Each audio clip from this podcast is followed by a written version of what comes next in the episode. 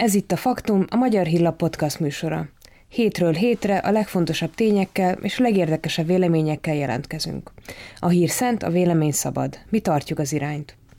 Üdvözlöm a kedves hallgatókat, Őri Marian vagyok, a Magyar Hilla főmunkatársa. Mai vendégünk pedig Hollik István, a Fidesz kommunikációs igazgatója. Köszöntöm a műsorban. Köszönöm a meghívást. Megalakult az új parlament, javában folyik a munka. Melyek a legfontosabb feladatok most az országgyűlés előtt?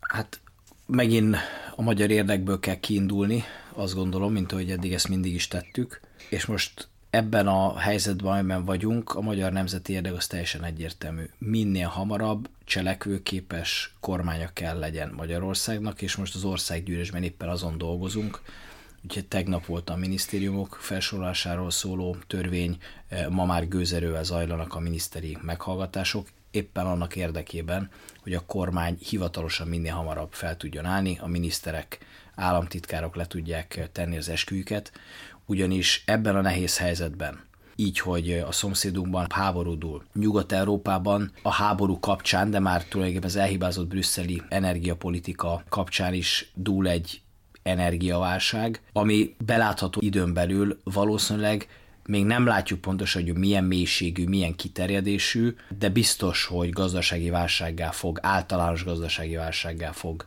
kialakulni, és ennek következtében sajnos arra kell felkészülnünk, hogy az elkövetkezendő néhány év, nem tudjuk pontosan mennyi, az biztos, hogy recessziós környezetet fog biztosítani Magyarország számára, tehát nekünk úgy kellene tovább haladnunk a növekedési pályán, úgy kellene a magyar gazdaságnak tovább növekednie, hogy körülöttünk mindenhol gazdasági visszaesést tapasztalunk, Nyugat-Európában egészen biztos. Na, ahhoz, hogy ezeknek a kihívásoknak meg tudjunk felelni, ahhoz a stabilitás és a cselekvő képesség mindenképpen szükségeltetik, ezért dolgozunk most a parlamentben, hogy a kormányzati cselekvő képességet minél hamarabb megteremtsük. De vannak ugye változások is a parlamentben. Egyfelől persze láthatjuk azt, hogy daszáradnak, hogy hát óriásit bukott a baloldal, ugyanazok a vezető figurák, akik ugye bukásban vastagon benne voltak ők továbbra is öm, ott vannak a parlamentben, de megjelentek új arcak is. Most eddig öm, milyenek a tapasztalatai a baloldali képviselőkkel kapcsolatban? Milyen a teljesítményük? Ugye mindig minden parlamenti ciklus egy új kezdet, új remények, de ezek az új remények gyorsan foszlottak. Reménykedtünk abban, hogy azért a kampány után a baloldal is belátja, hogy Európa egésze a háború miatt nehéz helyzetben van, és ebben a nehéz helyzetben bizony a magyar történelmek az a legfontosabb tanulsága, hogy ilyenkor összefogásra van szükség. Csak akkor tudjuk a magyar nemzet ügyét előrébb vinni ebben a nehéz helyzetben, hogyha itt most nem pártos alapú acsarkodások határozzák meg a magyar közéletet, hanem ezeken felül emelkedve a magyar nemzeti érdekét mindannyian kiállunk. Sajnálattal kell tudomásul vennünk, az eddigi parlamenti ülések tapasztalatai mondatják azt velem, hogy a baloldal nem változott, ebben sem, ebben a nehéz helyzetben továbbra sem tudunk rájuk számítani. Olcsó pártpolitikai trükközések zajlanak, és minthogyha az április harmadikai választások meg sem történtek volna, pontosan ugyanúgy mondják azokat a valóságtól teljesen elrugaszkodott szólamaikat, amiket április harmadik előtt hallhattunk tőlük. Kisebb változások vannak, például több képviselő van, baloldali képviselő, aki elmondja, hogy ő nem kíván a parlament munkájában részt venni, illetve azt gondolom, hogy a hétfői ülésen végre egyértelművé vált, hogy most mi is a baloldal valódi szándéka. Ugye másfél hónapig körülbelül látható mégiscsak egy ilyen bizonytalankodás, de most bejött Gyurcsány Ferenc, a baloldal valódi vezetője, és elmondta, hogy törvénytelennek tekintenek tulajdonképpen mindent. A választásokat, a kormányt, az országgyűlést, mindent. Persze természetesen a mandátumokat azért fölveszik, a pénzt is fölveszik, de dolgozni nem akarnak, és mindent törvénytelennek minősítettek, ami különösen pikáns mindezt, a demokrácia, éles demokrácia kritikát Gyurcsány Ferenc szájából hallani, mert ha volt, aki gyengítette a magyar demokráciát, a magyar jogállamiságot, az Gyurcsány Ferenc volt. nem tudunk olyan bűnt mondani, amit ő a magyar nemzettel szemben ne követett volna el. Elcsalt egy választást, hazugsággal ezt maga ismerte be a sajátjainak titokban az összödi frakciülésen ő volt az, aki egyébként a hatalom megtartása érdekében erőszakot alkalmazott, és ezért még nem átalta a magyar rendőrséget a magyar emberekkel szembefordítani, ami nem történt meg egyszer sem a rendszerváltás óta csak Gyurcsány Ferenc alatt. Tehát ezek után Gyurcsány Ferenc képes azt mondani, eh, hogy a kormány és az országgyűlés és ez a választás törvénytelen volt, az egészen eh, felháborító, főként annak fényében, hogy éppen ők voltak azok, akik arra buzdították a saját aktivistáikat, támogatóikat, hogy jelentkezzenek be minden egyes szavazókörbe, és legyenek választási megfigyelők, szavazatszámláló biztosok annak érdekében, hogy ne történhessen csalás. Ez így is történt, elmentek ezek az aktivisták, láthatjuk a baloldali média nagyon sokukkal készített interjút, Igen elmondták egyértelműen, hogy semmilyen, semmilyen választási visszaéléssel nem találkoztak, sőt, ejtően kedvesen fogadták őket eh, vidéken mindenhol.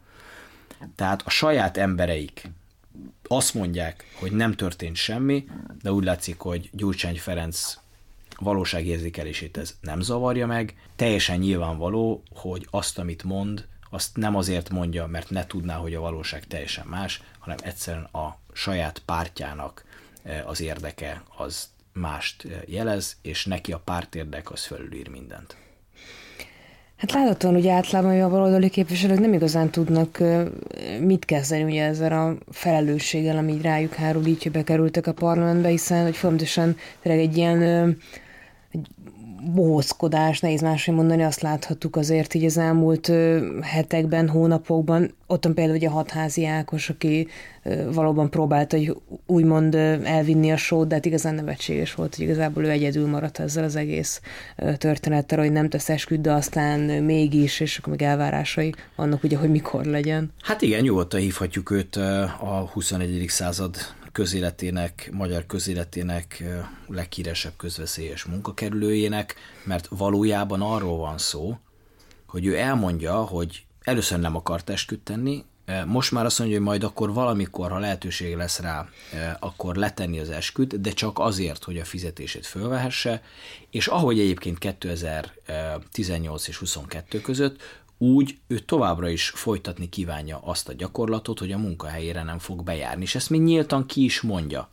Én nagyon sajnálom egyébként az uglói embereket, mert ez, ezzel azt is kimondja, hogy ő neki nem áll szándékában az uglóiakat a munkahelyén a parlamentbe képviselni, mivel nem lesz bent. Hát igen, ugye ráadásul mivel ő egyéniben nyert mandátumot, így ez aztán különösen pofátlanság azért az emberekkel szemben. Így van. Hát érdekes dolgok derültek ki azért a baloldal működésével kapcsolatban az elmúlt napokban. Azt, hogy ugye teljes káosz van egyfelől, másrészt pedig Gyurcsány Ferenc vezeti a baloldalt, azt azért láthattuk kívül is. De ugye most volt ugye egy úgymond leleplező cikk ugye a Direkt 36-on, ahol kiderült, hogy hát még sokkal rosszabb és kaotikusabb volt a helyzet, mint azt ugye kívülről gondolni lehetett. Tehát például kiderült az is, hogy Márkizai Péter egészen, hát hogy, hogy is mondjam, sajátosan képzelte el azért a miniszterelnök jelölti feladatát, és ő egyébként azóta felvetette azt a kérdést, hogy most akkor az jönne le ebből a cikkből, hogy csak ő hibázott, mindenki más pedig ugye jól csinált mindent. Tehát akkor itt csak Márki Zaja volt a gond, ugye ahogy ő sugalja ezt a felvetést, vagy azért ebben vastagon mindenki benne volt, hogy itt szerepeltek? Az a sokat mondó szerintem, hogy ha belegondolunk, és mondjuk ezt a háború és béke hosszúságú tényfeltáró cikket az ember elolvassa, akkor nekem az jutott rögtön eszembe, hogy valójában ezek alapján egy olyan együttműködés, pontosabban annak a hiánya rajzolódik ki, amely totál káoszról tesz tanulbizonyságot, szervezetlenségről, és ami a legfontosabb, egyébként ebben az együttműködésben eh, résztvő baloldali pártok és miniszterelnök jelölt közötti totális bizalmatlanságról, ami tulajdonképpen azt jelenti, ha belegondolunk, ők úgy nevezték magukat a választáson, hogy egységben Magyarországért. Hát már a nevükkel átverték a választókon, mert ott minden volt, ez alapján a cikk alapján, csak egység nem. Semmiben tulajdonképpen. Se szakmai tekintetben, se politikai tekintetben, se szervezeti tekintetben. És ez egy nagyon fontos tanulsággal szolgál. Egyrészt, hogy a magyar népbölcs is ezt megérzi. Hiába mondják ők, hogy egység. Egységben nem Magyarországért voltak, hanem a mandátumokért. És a magyar emberek látják, hogyha veszélyes világban élünk, veszélyek vesznek bennünket körül, akkor egy ilyen társaságnak óriási nagy kockázatot jelentene kezébe adni a kormányrudat. És most abba bele se gondoljunk, hogy most, amikor például Brüsszellel szemben küzdünk, hiszen egy olyan javaslatuk van az olajembargóval kapcsolatban, ami súlyosan sérteni a magyar gazdaság érdekeit, és tényleg felérne egy gazdasági atombombával Magyarország, a magyar gazdaság számára, abba bele se gondoljuk, hogy mi lenne, hogyha például egy ilyen olajembargós javaslatról Márkizaj Péter miniszterelnökként és Dobrev Kelála külügyminiszterként tárgyalna Brüsszelben, mi lenne akkor a magyar rezsicsökkentéssel, mi lenne akkor a magyar benzinárakkal. Jó, hogyha ezt rögzítjük magunkban, hogy rájuk nehéz helyzetben teljesen világos, hogy nem lehet számítani, és még ez inkább bele se gondoljunk abba, hogy mi, mi lenne, hogyha most ebben a nehéz helyzetben nekik kéne tárgyalniuk Brüsszellel. Hát igen, itt az is érdekes azért, hogyha, hogyha megnézzük, hogy ö, kijött például, most pont ebben a ebben a cikknek is az volt a végkicsengése, hogy az is mutatja, hogy hát tényleg mennyire nagy szerepe volt Gyurcsány Ferenc a történetben, hogy ugye pont amikor kiderült már az eredmény, és azért végképp elbúgtak, nem csak ugye, hogy nem álltak Márgizai Péter mellé, hanem még egy kegyelemdöfésként még a közös csoportjukból. És ugye, amikor kommunikáltak mobiltelefonon, még onnan is kizárták, ami aztán tényleg egy ilyen vésőjelzése volt annak, hogy hát itt valóban Gyurcsány az, aki digitális osztja a helyeket. Sokszor kaptuk meg a baloldal részéről, hogy eh, mi úgy próbáljuk meg beállítani Gyurcsány Ferencet, hogy eh, vezető, de hát itt messze nem erről van szó, mert egyenrangú felek, egyenrangú együttműködéséről van szó. Azt gondolom, aki végolvas ezt a cikket, az pontosan tudja, eh, hogy mi a valóság. Vagy még egyszer utalak itt a tegnap előtti parlamenti ülésre, amikor egyébként bizalmat szavaztunk Orbán Viktornak, és megszavaztuk miniszterelnöknek, teljesen világos volt, hogy Gyurcsány Ferenc bejött, akkor napirend előtti beszédet tartott, és ott irányt szabott a baloldalnak, amikor elmondta, hogy minden törvénytelen annak is kell tekinteni. Ami egyébként mélyen antidemokratikus, hiszen a választások eredményét, a kormánynak a munkáját törvénytelennek minősíteni egy ilyen kritikus és nehéz helyzetben, mint amiben most Magyarország és egész Európa van, az teljesen nyilvánvaló, hogy, hogy veszélyezteti a magyar nemzeti érdeket, és egy óriási felelőtlenség, mert gyengíti a demokráciát, gyengíti a stabilitást, gyengíti a magyar egységet. Márpedig most nekünk pont az ellenkezőjére van szükség. Érdekes, hogy még egyébként az is, ami kiderült itt Márkizai Péternek a nemrég elhangzott nyilatkozataiból, hogy ugye emlékezetes, azt hiszem ez mindenkinek megmaradt a kampányból, ugye ez a rengeteg bizarr üzenet, amit ugye kaptunk ebben a hát lényegében illegális tömeges üzenetküldési akcióban, és ugye itt már egyértelműen arról van szó, amit ugye a Karácsony is mondott, hogy felmerül itt ugye a bajnai féle datadat, Szigetvári, Viktor, Gálé Zoltán, tehát ilyen, ilyen figuráknak a jelenléte, hogy ők állnak ebben a, ebben a dologban. Ilyen, hát a bukott miniszterelnök jelölt ugye valamelyik nap a ATV műsorában szerepelt, és ott nyilvánvalóvá tette, egyértelműen kimondta, hogy az ő kampányát a nevezett urak és a nevezett cég, a Datadat. Ha jól emlékszem, úgy fogalmazott Márkizaj Péter, hogy vitte végig. Igen. Tulajdonképpen maga a miniszterelnök jelölt ad bizonyítékot arra, hogy ezek a valóban bizarr, rosszul célzott, tömeges, illegálisan kiküldött SMS-ek, hiszen számtalan olyan ember kapott ilyen SMS-t, akik soha semmelyik baloldali pártnak nem adták meg a személyes adataikat, e-mail címüket, telefonszámukat, és mégis kaptak ilyen típusú üzeneteket, hogy emögött az egész illegális törvénytelen akció mögött Bajnai Gordon és az általa működtetett Datadat cég áll, úgyhogy én remélem, hogy most ezzel Márkizaj Péter megsegítette a hatóságok munkáját, ugyanis ezekben az ügyekben ugye a többek között a adatvédelmi hatóság is vizsgálódik, most ezzel a kijelentéssel Márkizaj Péter remélem, hogy a hatóság munkáját megkönnyítette. Azért, amikor hallunk ilyen ügyekről és ilyen nyilatkozatokat látunk, meg ilyen cikkeket olvasunk, azért nem meglepő, hogy ugye friss felmérések szerint a választások óta még tovább nőtt a Fidesz népszerűsége, és még lejjebb ment a baloldali. Hát, ami nekünk azt a üzenetet küldi, hogy óriási a felelősségünk, hiszen mégiscsak most már túl vagyunk a választáson, a, az emberek a fidesz kdnp t bennünket bíztak meg azzal, hogy ebben a nehéz helyzetben próbáljuk a magyar nemzetügyét előre vinni, és a magyar emberek békét és biztonságát megvédeni, amit eddig az elmúlt 30 évben evidenciának, magától értetődőnek gondoltunk, de most, amikor a szomszédban háború van, sőt, sajnos ugye már volt harci cselekmény a Kárpátalján is, tehát ez a háborús konfliktus tényleg szó szerint, a szó fizikai értelmében is a szomszédunkban zajlik, akkor bizony ezek az alapvető értékek, amelyeket olyan természetesnek vesz, vettünk, mint hogy levegőt veszünk, ezek felértékelődtek, és az is nyilvánvaló, hogy nekünk mindent meg kell tenni annak érdekében, hogy ezt a biztonságot és ezt a békét